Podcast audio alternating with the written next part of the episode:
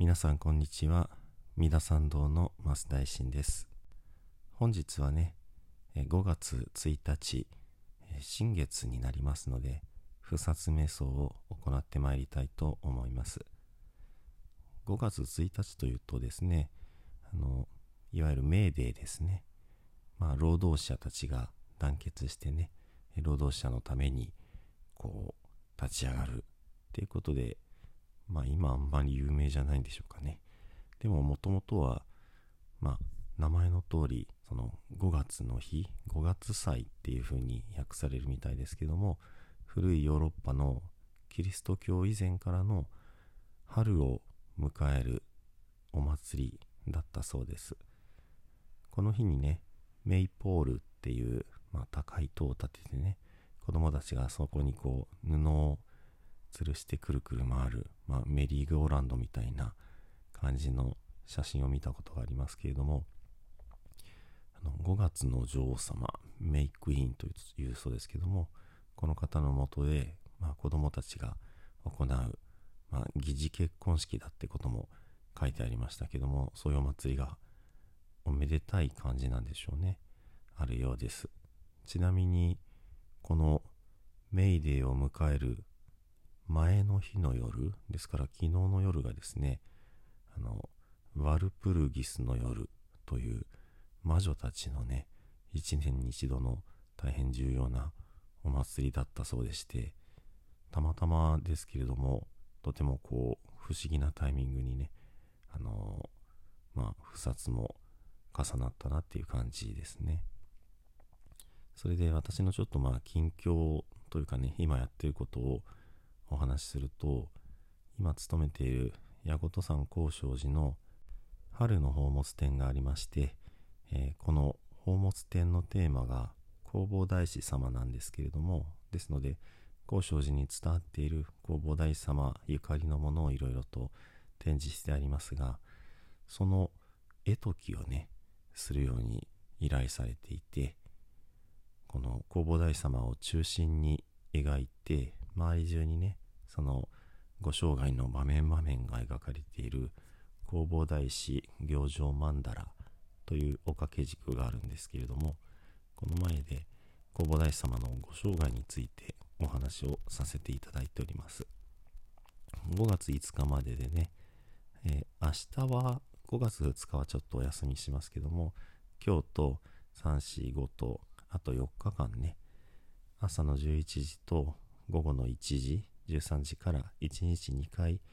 お話をさせていただきます。20分ちょっとでねあの自分で言うのもなんですけども結構評判が良くってね面白がっていただいています。私自身があの小母大様になりきるというねなりきり絵解きの形式ですのでねなかなかこのなりきり絵解きというのはねやってみると分かりますけどもその一人称の視点にならないとなかなか気がつかないようなこととかもね作ってる間にどんどん出てくるんですね。それで今回なんか特に弘法大様について考えてわからないなと思ったことがいくつかあってねその都度その都度あの高尚寺で朝起き上げた後それぞれの仏様を拝みに行くんですけども弘法大師様の前でねこう手を合わせながら考えるわけですね。そうすると答えが分かってくるというかね教えていただけるんですね。例えば広大師様は朝抜きの人だから、まあ、関西の人だから関西弁で喋った方がいいかな標準語で喋った方がいいかなとかね。そんなことを広大様の前で考えてそうするとねすっとこっちの方がいいんじゃないの？みたいなお答えが返ってきたりまあその方言はなしにしました。聞いてる人がねそれに引っかかってしまってもうちょっとこう伝えたいニュアンスを受け取りにくくなるかなっていうような配慮です。ですのでちょっとこううんいかめしいような感じで要は何々じゃみたいなねお話の仕方を選びました。他にもねあのー、細かいところで悩んだ時にその前で手を合わせてご相談申し上げるとパッと答えが返ってきたこともあってねやっぱりあの手を合わせないとわからないことってあるなっていうのがまあ些細なことですけどもね。私の実感です。それでこの弘法大様の絵解きを作って思うんですけれどもきっとね私の仲間の浄土宗のお坊さんからはねもう間違いなくこう言われるわけですね。弘法大様もいいけどお前浄土宗なんだから法然上人の絵解きを作れよってねで本当にこの通りだなって思うんですけどもじゃあ作ろうかなってまあ前からずっと思ってはいるんですけれどもやはりその一つはいい絵がないこの絵をもとに絵解きをしてっていうものがねあの手元にあれば作りやすいというかねイメージしやすいところがあります。もう一つはね時間の長さですね。今回20分でってもはっきりと最初に言われたのでいろいろなエピソードがありながらどの組み立てでどれを取捨選択してどういう段階で話せば聞いてる人にとってねあの分かりやすいというか最後にあこういう方だったんだそれから手を合わせたいっていう風にね持っていけるかってことをこうかなり悩み悩み悩みながら作りました。ですのでそのまあ尺ですね。時間の長さ。それでやっぱりそこに聞きに来る方のこうイメージそのものがないとね宝物店だったら何回もしているのでまあ単純に言うとリピーターでね楽しみにしてくださってる方のお顔がパッて浮かびます。でも法然上人の絵解きをまあ、こう生じてすることはおそらく基本的にはないと思うのでそうなると浄土宗のお寺様に呼んでいただいてっていう機会しかないわけですね。その時にじゃあどこのお寺でどういう人たちがまあ檀家さんが集まるっていう想定かもしれないですけどもはっきりピントが合わないとねなかなかなんとなく作るかっていうのも難しいかなと思ったりもしました。ではね、えー、そろそろ不殺瞑想を始めたいと思います。まず体をうんと伸ばしていただいてね。要所要所。普段なんでしょう。慣れきってるかもしれない。自分の体を一度引っ張って関節と関節をね伸ばしていってみてください。でねゆっくりと息をします。ふーっと吐いて自然に息が入ってきます。またふーっと。しばらくねゆったりした呼吸を繰り返してください。では二つ瞑想を始めます。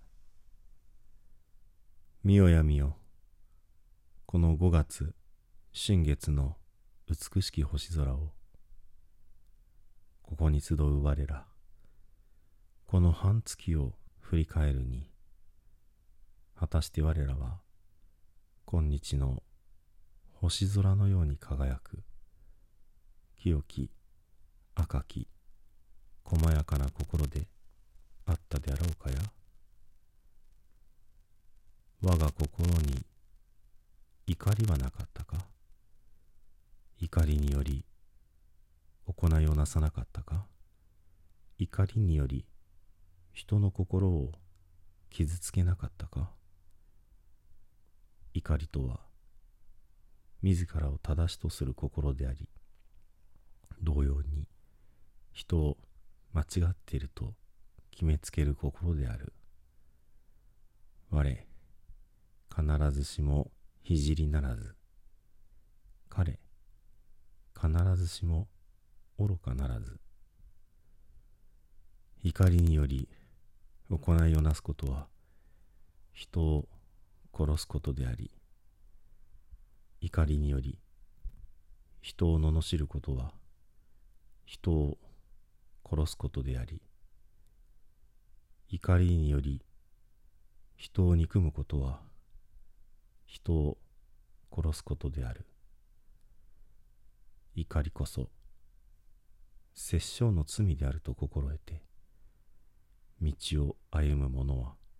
そこから遠ざかる。我もまた聖の後を行く者として尊き方々に付き従おうぞ。ここに集う我らこの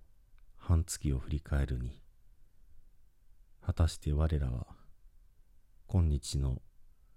星空のように輝く。清き赤き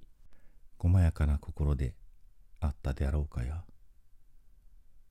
我が心にむさぼりはなかったか？むさぼりにより行いをなさなかったか？むさぼりにより人の心を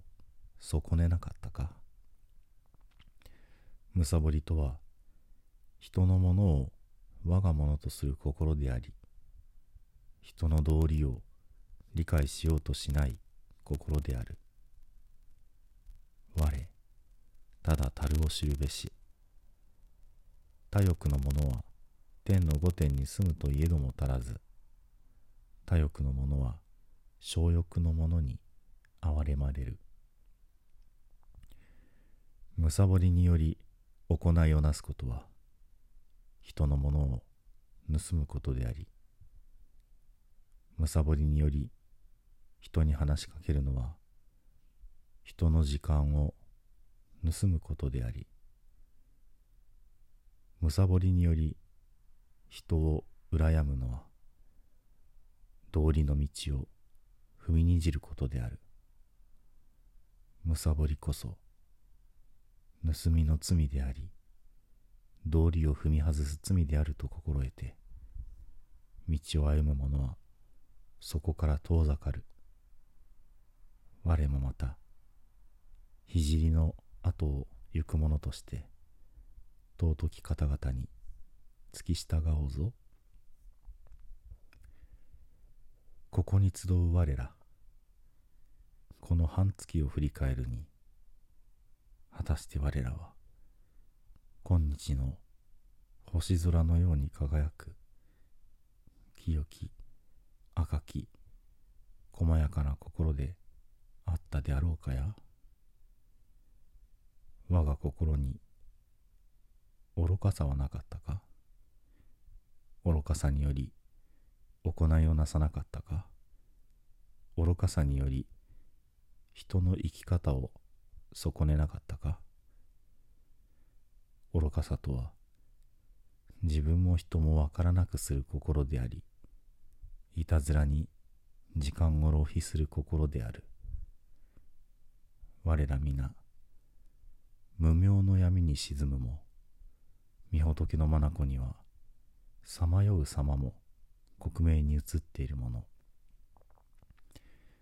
知恵の火が灯されれば闇夜の落書きはすべて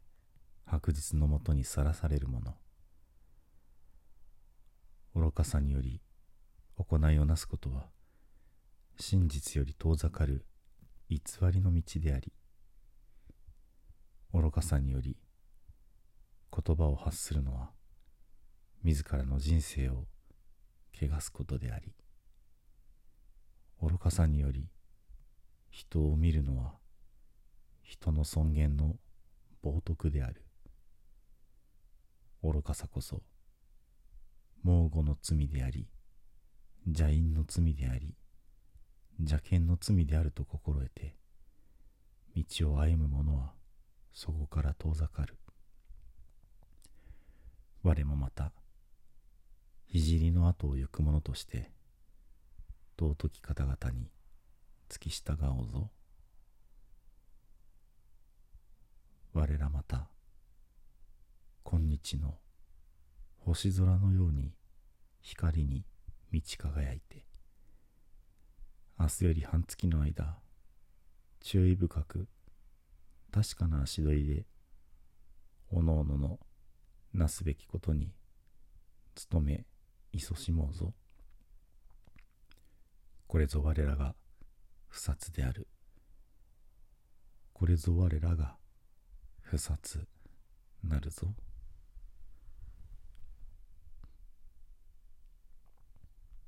ではね最後に十平の念仏ご一緒にお唱えくださいませ。土生十年ナムアミダブナムアミダブナムアミダブナムアミダブナムアミダブナムアミダブナムアミダブナムアミダブナムアミダブツナムアミダブ